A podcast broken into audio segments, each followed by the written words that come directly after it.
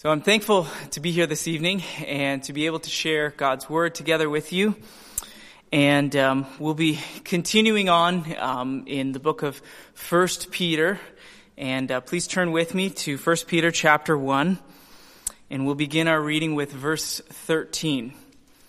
And as you're turning there, I just wanted to make a few comments um, to help set the stage, um, to bring you back into where we are picking up our reading. So this evening we'll be beginning, or Peter is, is starting uh, a new section of his letter. Uh, verses 1 through 12 uh, were a description of, a glorious description of what God has done for us, the riches of His grace that He has extended to us.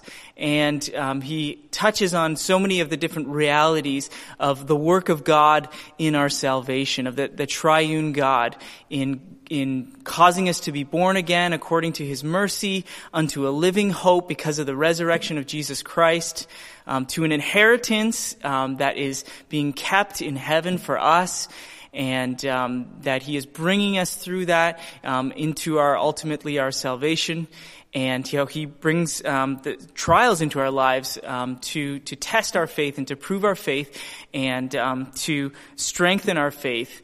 Um, and then also the work of Christ in in everything that he has done um, throughout uh, history leading up to the coming of Christ that he was foretold, and uh, then that, that glorious um, salvation that was revealed when Christ came to this earth. And we have that full picture now of everything that has been uh, accomplished and that, that full gospel.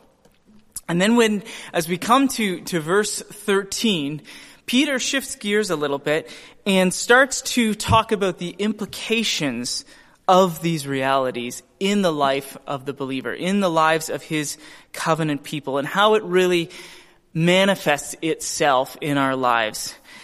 And there are two characteristics um, that Peter points out here that define these new covenant people of God.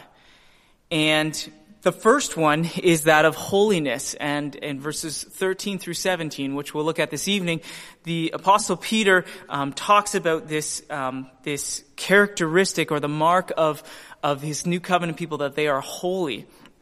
And then verses 18 and on, he he touches on the characteristic that they are the ransomed people of God. So we'll be splitting this section up into um, uh, these section of verses into two sections. Um, so this evening we'll be focusing on verses 13 through 17. And as we begin this new section, Peter is commanding these believers in a very practical way to live up to their calling. To live up to the calling that he talked about in these first 12 verses of, of who they are in Christ. So the, the title of this evening's message is A Call to Holiness. So let's read together our text, um, 1 Peter chapter 1, verses 13 through 17. It says, Wherefore, gird up the loins of your mind, be sober, and hope to the end for the grace that is to be brought unto you at the revelation of Jesus Christ. As obedient children, not fashioning yourself according to the former lusts of your ignorance, but as he which hath called you is holy, so be ye holy in all manner of conversation. Because it is written, Be holy, for I am holy. And if ye call on the Father, who without respect of persons judges according to every man's work, pass the time of your sojourning here in fear. May God bless his word. Before I would begin this sermon this evening, I, would like to um, preface it by speaking directly to those uh, who are listening tonight who don't know Jesus Christ yet, who are not Christians, who don't have a relationship with Christ, who haven't died from their sins, who haven't been born again, as um, Peter speaks about in the previous verses here. And the reason I want to, to speak to you this evening is because I don't want you to be confused by this message. And if I don't clarify for you um, who this message is is directed towards and, and put it in its proper context, um, I think the result can be disastrous. And so it's critical for me and for you to understand who this is written to. And, and not that there's nothing here for you to, to listen to. I'm glad that you're listening to this sermon tonight, and I think this is an appropriate and a good sermon for you to hear. But at the same time, I don't want you to get the wrong message of what um, Peter is trying to get across here uh, when he gives this command, this very, very clear command to be holy. Be holy, he says. And he's quoting from scripture there. But in that command, in what he's writing here, he is writing in its proper context, he is writing to believers and he is issuing that believe, that command to believers. And it's not that, again, I would say it's not that you are not called to holiness. I think everyone is called to holiness. God, God desires that um, in our lives. But for many people, and I just point something out that I think um, is a real clear misconception with those who don't fully understand the gospel, is that many people equate the gospel to holiness or just being good. They see the book, they see the Bible as a book of morality that we are supposed to follow, and as long as we follow the rules in this book to a certain degree, then we're good. And quite frankly, that's not the gospel. And I, have to clarify that point, especially to those of you who are outside of Christ, who have not been born again. Because for me to just preach this sermon, for me to just read these words and call you to be holy without first pointing you to Jesus Christ would simply be legalism or moralism. And actually, for me to say to you who are unregenerate, be holy, I would be asking you to do something that you actually cannot do. And the scripture, um, I think, I think it's just important to, to, to point that out, that, that you cannot be holy on your own. And I think the scripture backs that point up very clearly. The power to live a life of true holiness only comes to those who have been born again. And I'm not saying that you can't do good things. Um, we all do good things in a sense, um, in, from a moral perspective.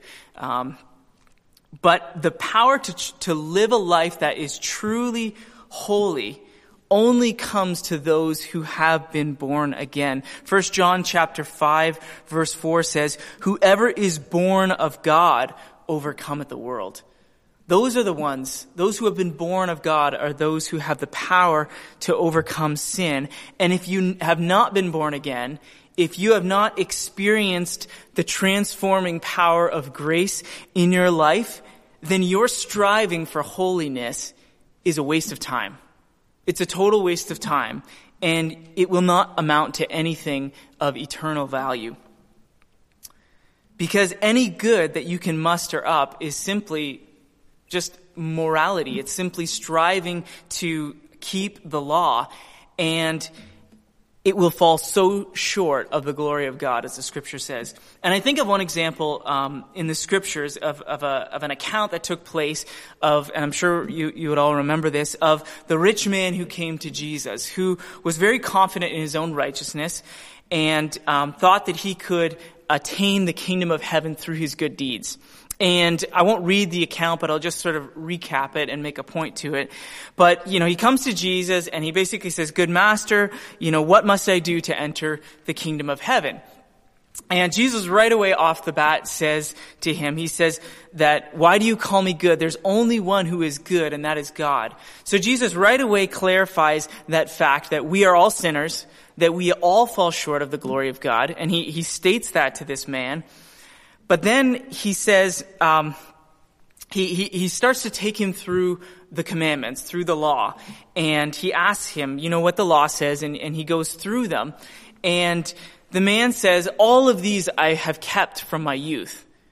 Now, that is a lie. He has, he's not kept all of those things from his youth. And, and if he would have heard Jesus' Sermon on the Mount, he would have known that, that it was not just the outward keeping of the law, but really um, the law is that which is in our hearts, and we all fall short of that because which of us have not told a lie? Which of us have not lusted after something? Which of us have not had hatred into some degree within our heart?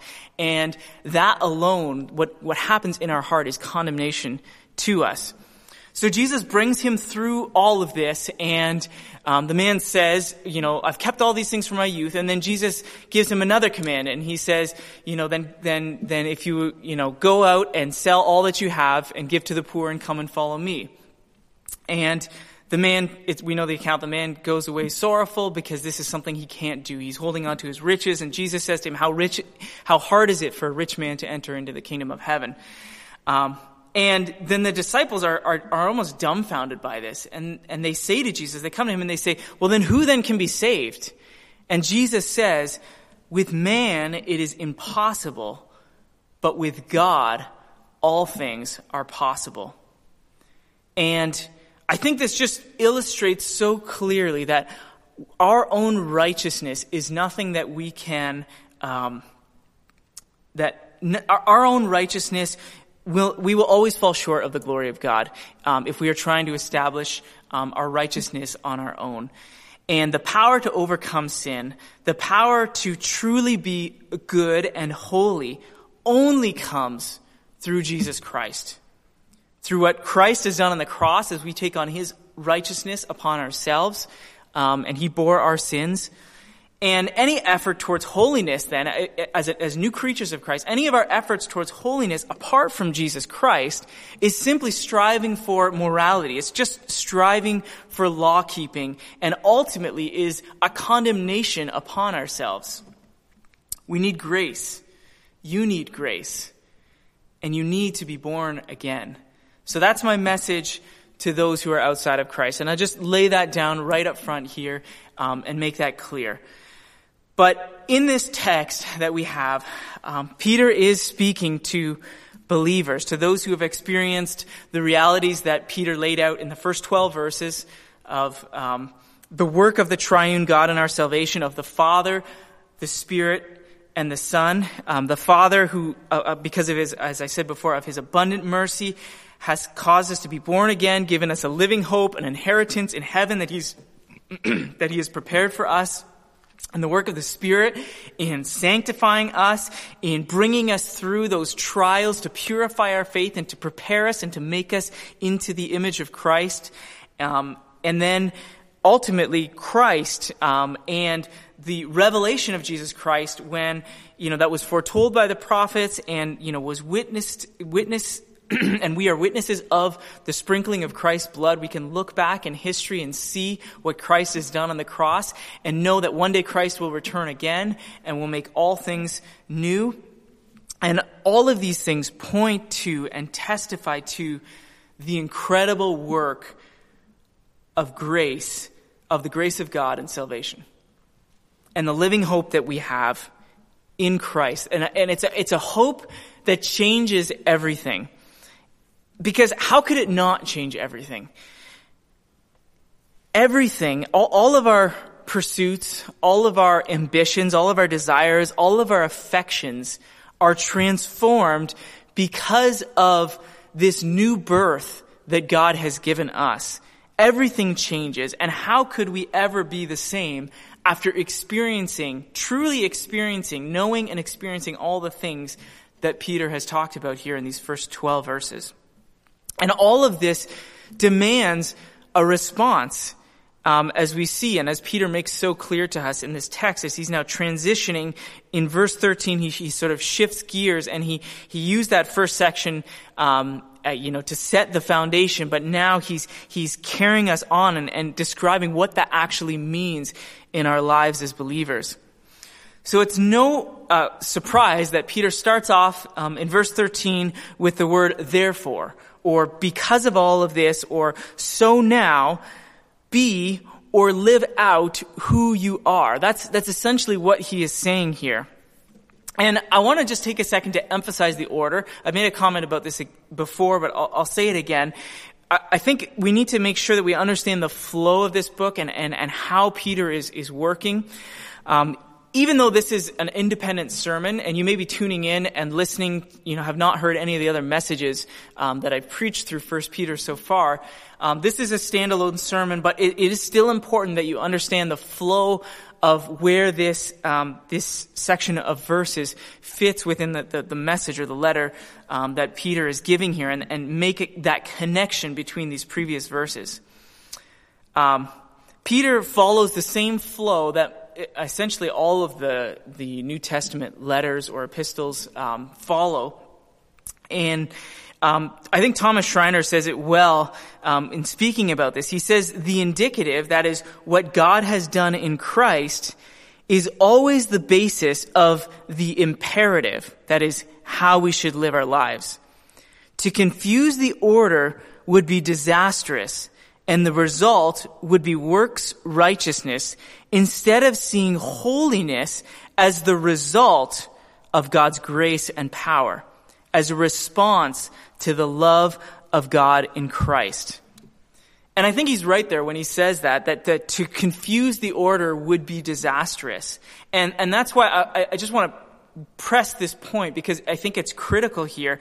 Um, because if if I were to just flip to this text of Scripture and just preach a sermon and just say "Be holy," I would be I would be missing really the, the, the, the entirety of the whole Scriptures and how it all fits together. I would just be preaching the law to you. And that's not what Peter is doing here. The law, like I said before, is condemnation. By itself, it is condemnation to us, but the entirety of the gospel, the entirety of the scriptures gives us that clear picture. And I think Peter did such an, such an incredible and an excellent job of clarifying the gospel and, and our salvation and how it has come about and all of those things. He did that so well as the foundation in these first 12 verses. And we can't miss that as we go into this new section now. Peter's calling believers to live a life of holiness is not based upon ourselves, is not based upon our own ability, but rather it is on the basis of what God has done for us in Christ. And I think that's the main point of this message. In light of what God has done for us in Christ, we are called as his new covenant people to live lives of holiness. And Peter here is giving us some very practical tools. Um, that is the, the, the, how we can actually do this, as well as the reason, the motivation, or the understanding of why we are to be holy. And he starts off, um, like I said in verse 13, he starts off with the word where, wherefore. Um, but he starts really with a, a, trajectory, even before he starts to to um, build upon this theme or, or, or describe for us the importance of, of holiness in the life of a believer, um, he starts sort of as a launch pad um, before talking about holiness when he says, Wherefore, gird up the loins of your mind. In other words, prepare your minds for action. Gird up the loins of your mind. And, and that's a kind of a strange um, speech. You know, you read that and it's you have to think about it two or three times to understand. And and um, if you don't even understand what these words are, it's a little bit confusing.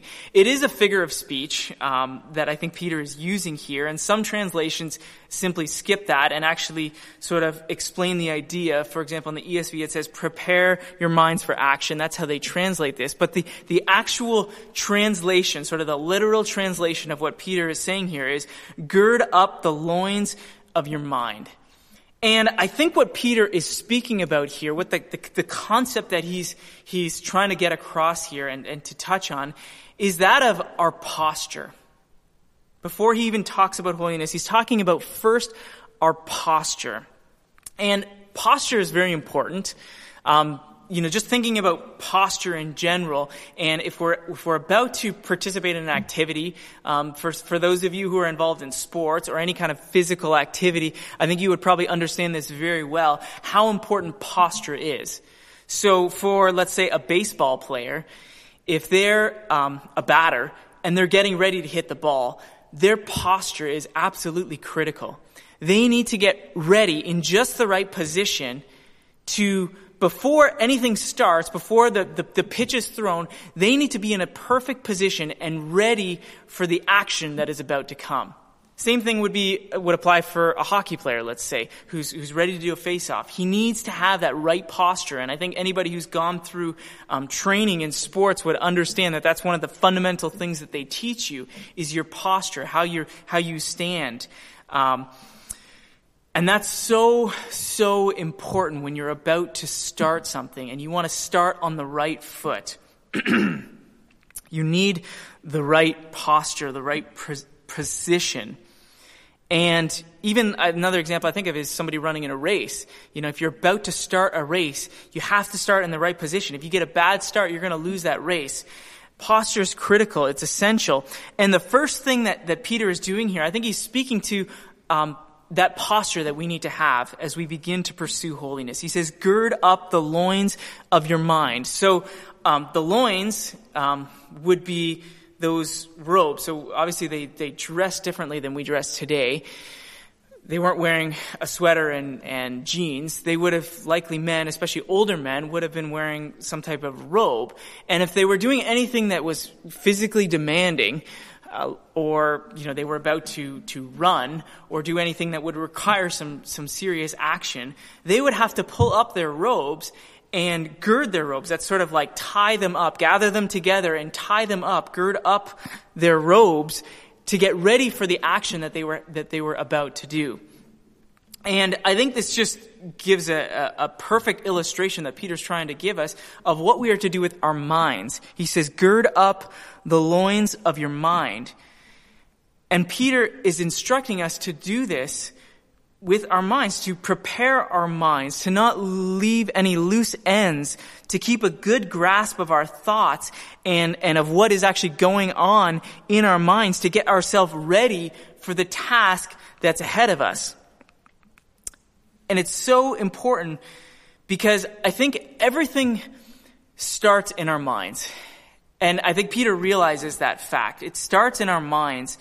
We, we never do anything. If we, if we have, if we're intentionally seeking to do a task or to, to accomplish something, it requires our minds. We, we never do anything without basically our mind telling us to do that thing. We may not think about it very long, but really, you know, our actions flow out of what is going on in our minds.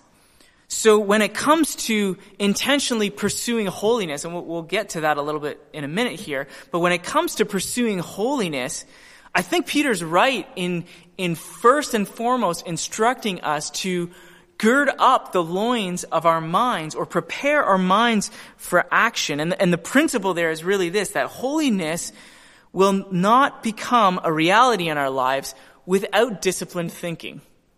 Holiness will not become a reality in our lives without disciplined thinking. Um, disciplined means it's not going to happen automatically. It requires effort. It in- requires concentration and intentionality. And it requires really a renewing of our minds. You know, our minds are what, again, what, what causes us to do our actions. So our minds have to be renewed. We have to gird up the loins of our minds and our minds have to be renewed and trans, in order for holiness and transformation to take place in our lives. And I think a, a great scripture that, that speaks to this and, and, and emphasizes this point so well is Romans chapter 12 verses 1 and 2.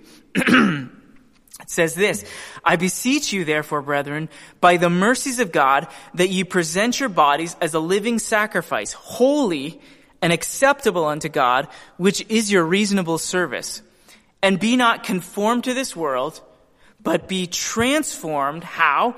By the renewing of your minds, that ye may prove or discern what is that good and acceptable and perfect will of God. Having a renewed mind leads to knowledge of the will of God that will ultimately transform our lives. I think that's, that's the message here. Having a renewed mind leads to a knowledge of the will of God that will ultimately transform our lives from unholiness to holiness. And that's, that's really sanctification. That's what, that's what God desires in the life of His children. And we need humility. Um, I think or um, Paul emphasizes that as he goes on in the next verse, Romans chapter 12 verse 3, he says, For I say, through the grace given unto me, to every man that is among you, not to think of himself more highly than he ought to think, so that's having a humble mind, but to think soberly, according as God has dealt to every man the measure of faith. We need humility. We need a sober mindedness here. And, and that's, that's exactly actually where Peter goes in, as he continues on in verse 13. He says, um, he, he encourages us or he tells us to think soberly. He says, gird up the loins of your mind and be sober. That's clear minded, being vigilant, um, not distracted, but focused having, having a sober mind. And usually when we think of, of being sober, we, we kind of link it with alcohol because that's sort of the most, um, I guess, common situation where we would see somebody who's not sober. We, you know, they're, they're drunk. You know, it's, it's not just, soberness is not just related to, you know, our physical bodies and what we take in, but I think there is a level of, of soberness that we can have, being able to think clearly in our minds. And I think I'll be the first to attest that there are many things in my life that distract me, that cloud my vision, that skew my judgment, and misplace my affections. All of those things can happen in my mind, even though from the outside it may look that like I, I have a sober mind and I'm thinking clearly. All of these things can happen. I can be distracted. I can, my vision can be clouded and my judgment can be skewed and my, my affections can be misplaced, but they, they're all happening in my mind and you don't see me tripping and falling all over the place, but it doesn't mean that's not going on inside. And I've been challenged, you know, even as I've been studying this scripture, to consider my own life and to consider those things that are affecting my sober mindedness. And I would challenge you to, to consider that as well. And I'm not going to give you a list of do's and don'ts that, oh, don't do this because that could affect your sober mindedness. That's not what this is about. The, the Word of God is sufficient um, to guide and direct you in that if you're reading His Word and, and following it. But we all need to examine our own lives and ask ourselves the questions, what, or I'll ask you the question, what are you filling your minds with? How are those things affecting your judgment, your affections, your spiritual clarity? Are they hindering you or are they helping you in your pursuit of holiness? I think those are very real questions that, that, that would challenge us in our lives. And I've read this quote before, and I'll read it again just because it's, it's so good. It's from Susanna Wesley. She says this Whatever weakens your reason, impairs the tenderness of your conscience, obscures your sense of God, takes off your relish for spiritual things. In short, whatever increases the authority of the body over the mind, that thing is sin to you, however innocent it may seem in and of itself. And I think that's, that's so true when you think, you know, these things are not wrong. They're not prohibited in scripture, but there may be things, and uh, there are things in our lives that do in fact distract us and cloud our vision and skew our judgment and misplace our affections and, and all these other things that, that she mentions here in this quote. And even an application right now is just what's going on in the world and, and everything that's taking place around us. I think a lot of us are struggling just to grapple with um, everything that's happening and all of the information that's coming to us and then even all the opinions that are coming, you know, people's viewpoints on how things should be and, and whatnot. all of these things can really skew our sober mindedness and skew our judgment. Um, how consumed are you in these things that are going on around us? Not that we should be oblivious or ignorant to what's going on around us, but how caught up are you in these things? And how is it affecting your judgment and your ability to think and perceive and see clearly? Are these things making you anxious or fearful? Are they making you angry or frustrated? What are those things stirring up in your, in, in yourself and, and in your mind and bringing out on a daily basis? And we have to consider what is it that we're actually taking in and we need to, I think, do what the scripture says, which is gird up the loins of our mind and be sober.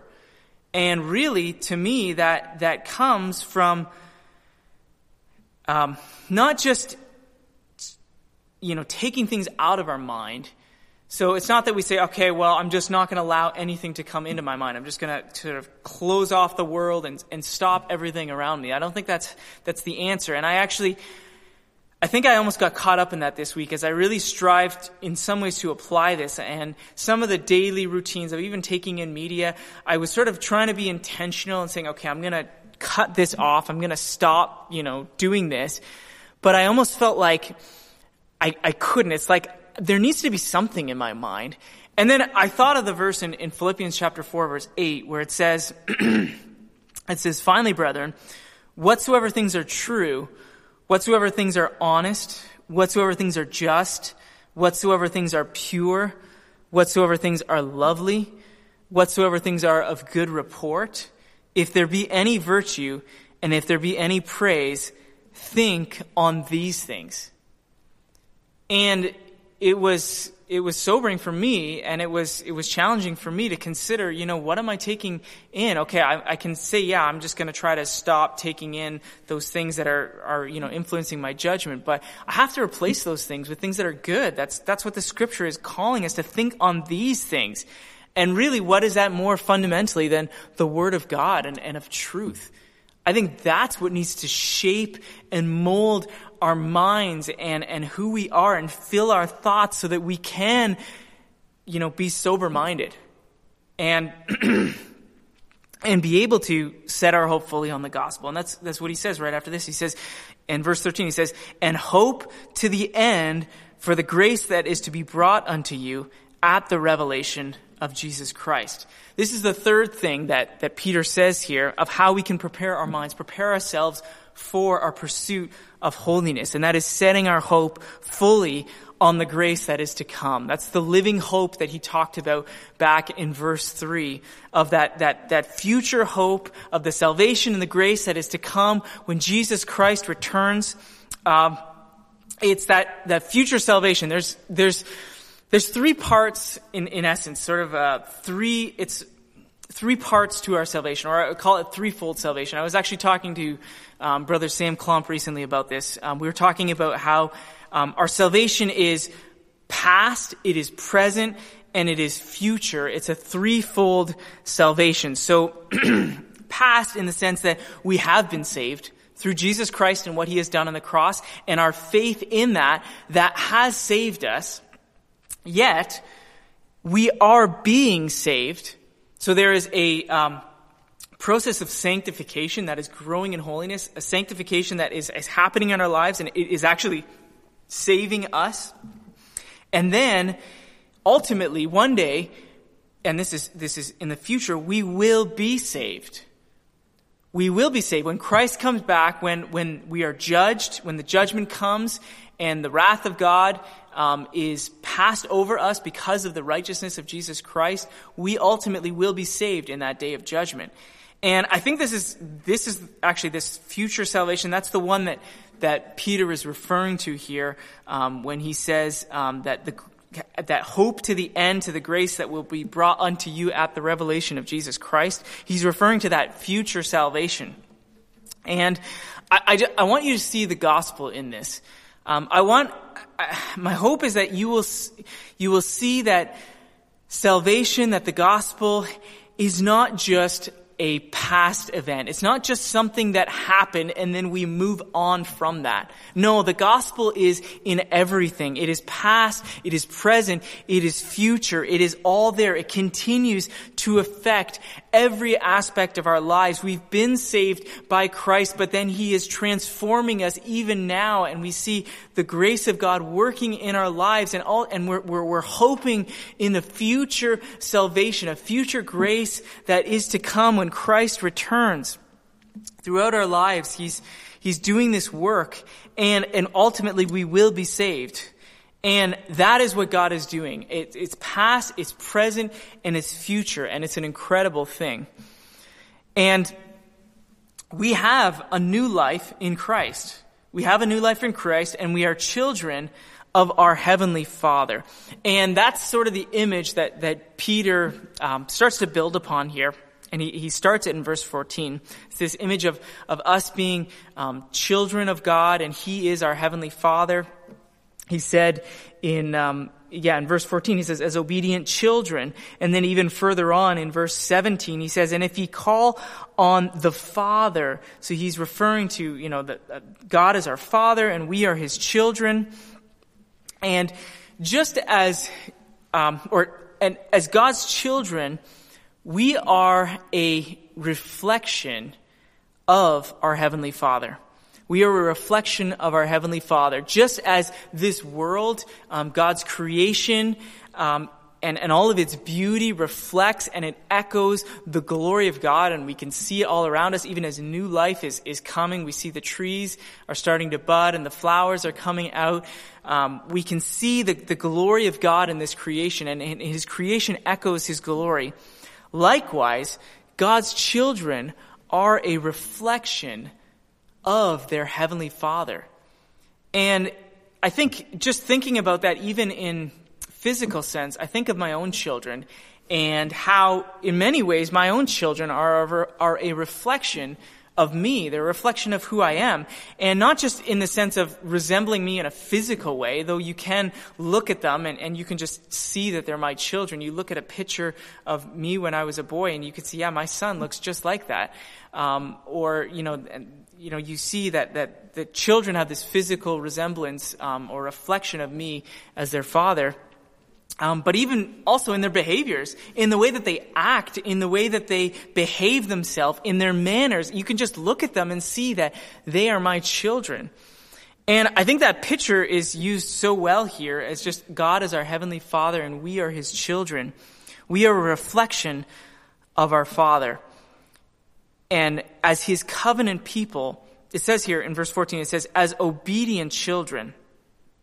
He is taking, he is talking, Peter is talking here about those who represent their father in a way that truly pleases him. In obedience, as he says. And, you know, as a father, again, I think about my children, and I think that I care about how my children act. You know, for me, that's something that's very important, how my children act, because the way that they act says something about me as a father.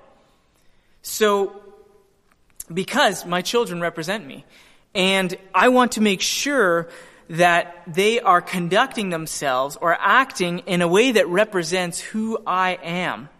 And I think that's what Peter's getting at here when, when he says that we should live in a way that reflects that God is our heavenly Father.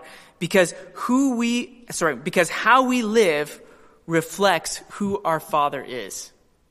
How we live our lives is a reflection of who our Father is. And that starts to become, I think, more important for us as we actually consider that in, yeah, how I live shows really who my, who my Father is. Um, if we live godless, unholy, disobedient lives, we, God is not our Father because that is not who God is. If we are truly children of God, we will live in a way that reflects that reality. That we have been redeemed, as it says in verse 18, redeemed from the vain conversation and tradition of our fathers. It's talking about our, our old fathers, um, our earthly fathers, or those who came before us who we once lived in. And he, he calls it vain conversation, vain lifestyle that we received from them. You know, they were our fathers, but now we have a heavenly father. We have been redeemed. And we once lived in that way, but now we have a new father and we live as obedient children and we do not fashion ourselves, as it says in verse 16, not fashioning ourselves according to the former lusts of our ignorance. Or in other words, not being conformed to the passions of our former ignorance. to be conformed is to be shaped, to be molded, um, to, to be yeah, to be conformed to the way that we once were um, in our former ignorance. It talks about here, and, and, the fact that it even that it even says your former ignorance gives the implies that um, that we have come to a level of knowledge, and that those things are now former. Those things are passed away, and that, that knowledge that we've come to, it says it was your former ignorance, you know, that's how you once thought, but now you have the right knowledge, now you understand, and that truth calls us to respond in a different way because we have a new Father. We are the children of our Heavenly Father, and as a result, we take on His characteristics and that of holiness. And that's what He says here in verse 15. He says, But as He which hath called you is holy, so be holy in all manner of conversation. God is holy, so we are to be holy as well.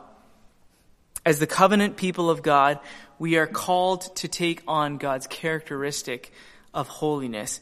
And, and Peter quotes um, in the next verse, he quotes from Leviticus, um, where it says, where, where God says, "Be ye holy, for I am holy." In Leviticus 11 and, and 19 and 20 and 21, he says it again and again to his people as he's as he's giving them the law and he's giving them these, these standards to live by. He says, Be holy, for I am holy. What does it mean to be holy? I think we all are aware of that word. We've all heard that word. Um, but just simple explanation, and, and I, I, I can't get, don't have time just to get deep into what it fully means in every aspect of that. But to be holy means to be set apart. Um, so for God, it means that He is set apart. He is absolutely perfect. Um, he is totally pure and upright in every way, and his holiness pervades his entire being, and it shapes all of his attributes. All of who he is is shaped by his holiness, by his set apartness, by his perfectness. So when God says to his people, be holy even as I am holy, he is likewise calling them to be set apart, um, even as he is set apart. And for, for the nation of Israel in the Old Testament, as his chosen people, um, he, he instructs them to be distinct, to be different. He calls them out from the other nations, and he gives them his, his specific regulations to live by, and, and they become his, his special, his separate people. And by their holiness, the nations would know that they are the people of God. That's what God had designed. So then, as we now take that image and we, we translate that into the New Testament, and Peter starts to build on this theme here of, of these believers here, these exiled believers, as the new covenant people of God. he, he says, and, and I think, um, in chapter 2 verse 9 we, there's a verse i think that's probably one of the most well-known verses in 1 peter. It says but ye are a chosen generation a royal priesthood a holy nation a peculiar, peculiar people that ye should show forth the praises of him who hath called you out of darkness into his marvelous light as believers, this is who we are, and this is what defines us. We are God's new covenant people. We are a new holy nation, and, and, and ones who have been called out of a world of darkness and of sin. We've been called out, we've, we've been separated, and we've and we have been called out and set apart as God's holy people to bring glory to Him and to be holy in all manner of conversation, as it says. And conversation, that's our lifestyle. That's the way that we live our lives is to demonstrate that holiness. To live like the people of God and like the children of God. And we cannot just call him Father. I mean, there, there are many who would call God their Father, but their lives don't demonstrate that he truly is their Father. We must live lives that are submitted to Him and demonstrate that He is in fact our Heavenly Father. Matthew 7:21, Jesus refers to these people. He says, "Not everyone who says unto me, Lord, Lord, shall enter the kingdom of heaven, but he that doeth the will of my Father which is in heaven." It's those who do the will of their of of the Father of of, of God in heaven those are the ones who are truly his children, who are set apart and are living lives that are submitted to him and growing in holiness.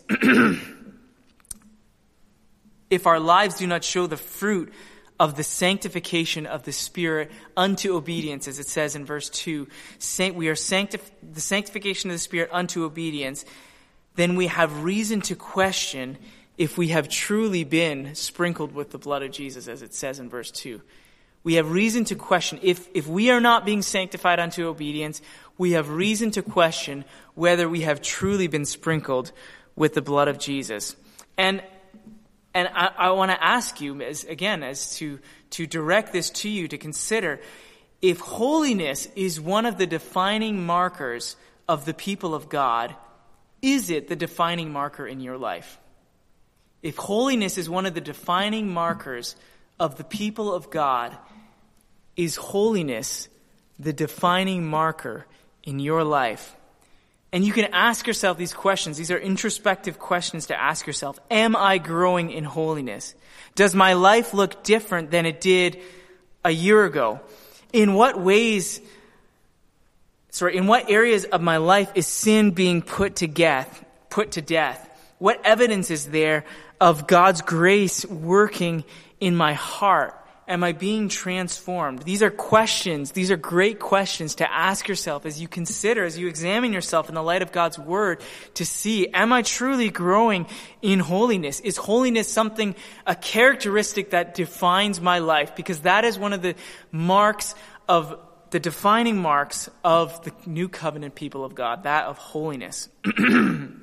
Can you identify specific areas of growth in your life and actually measure those areas. So that is, a year ago I would have responded in this way, but God is working in my heart. He is sanctifying me and now I don't respond that way anymore. Now I do this. Is there measurable growth in your life? And this doesn't just come by thinking or hoping that it will even just knowing that this is something important, that's not just going to happen. This requires intentionality. It requires preparing our minds, being sober and setting our hope. It comes from pursuing holiness, the pursuit of holiness and a genuine desire to truly be the children of our Heavenly Father. And it's my prayer that God would give us grace to do that um, as we would examine our lives. Um, God would give us grace as His covenant people to pursue holiness and to truly be holy, even as He is holy. And may God bless His word to us this evening, and may it serve as an encouragement to all of us. In, um, and I would commend you to Christ. Uh, amen.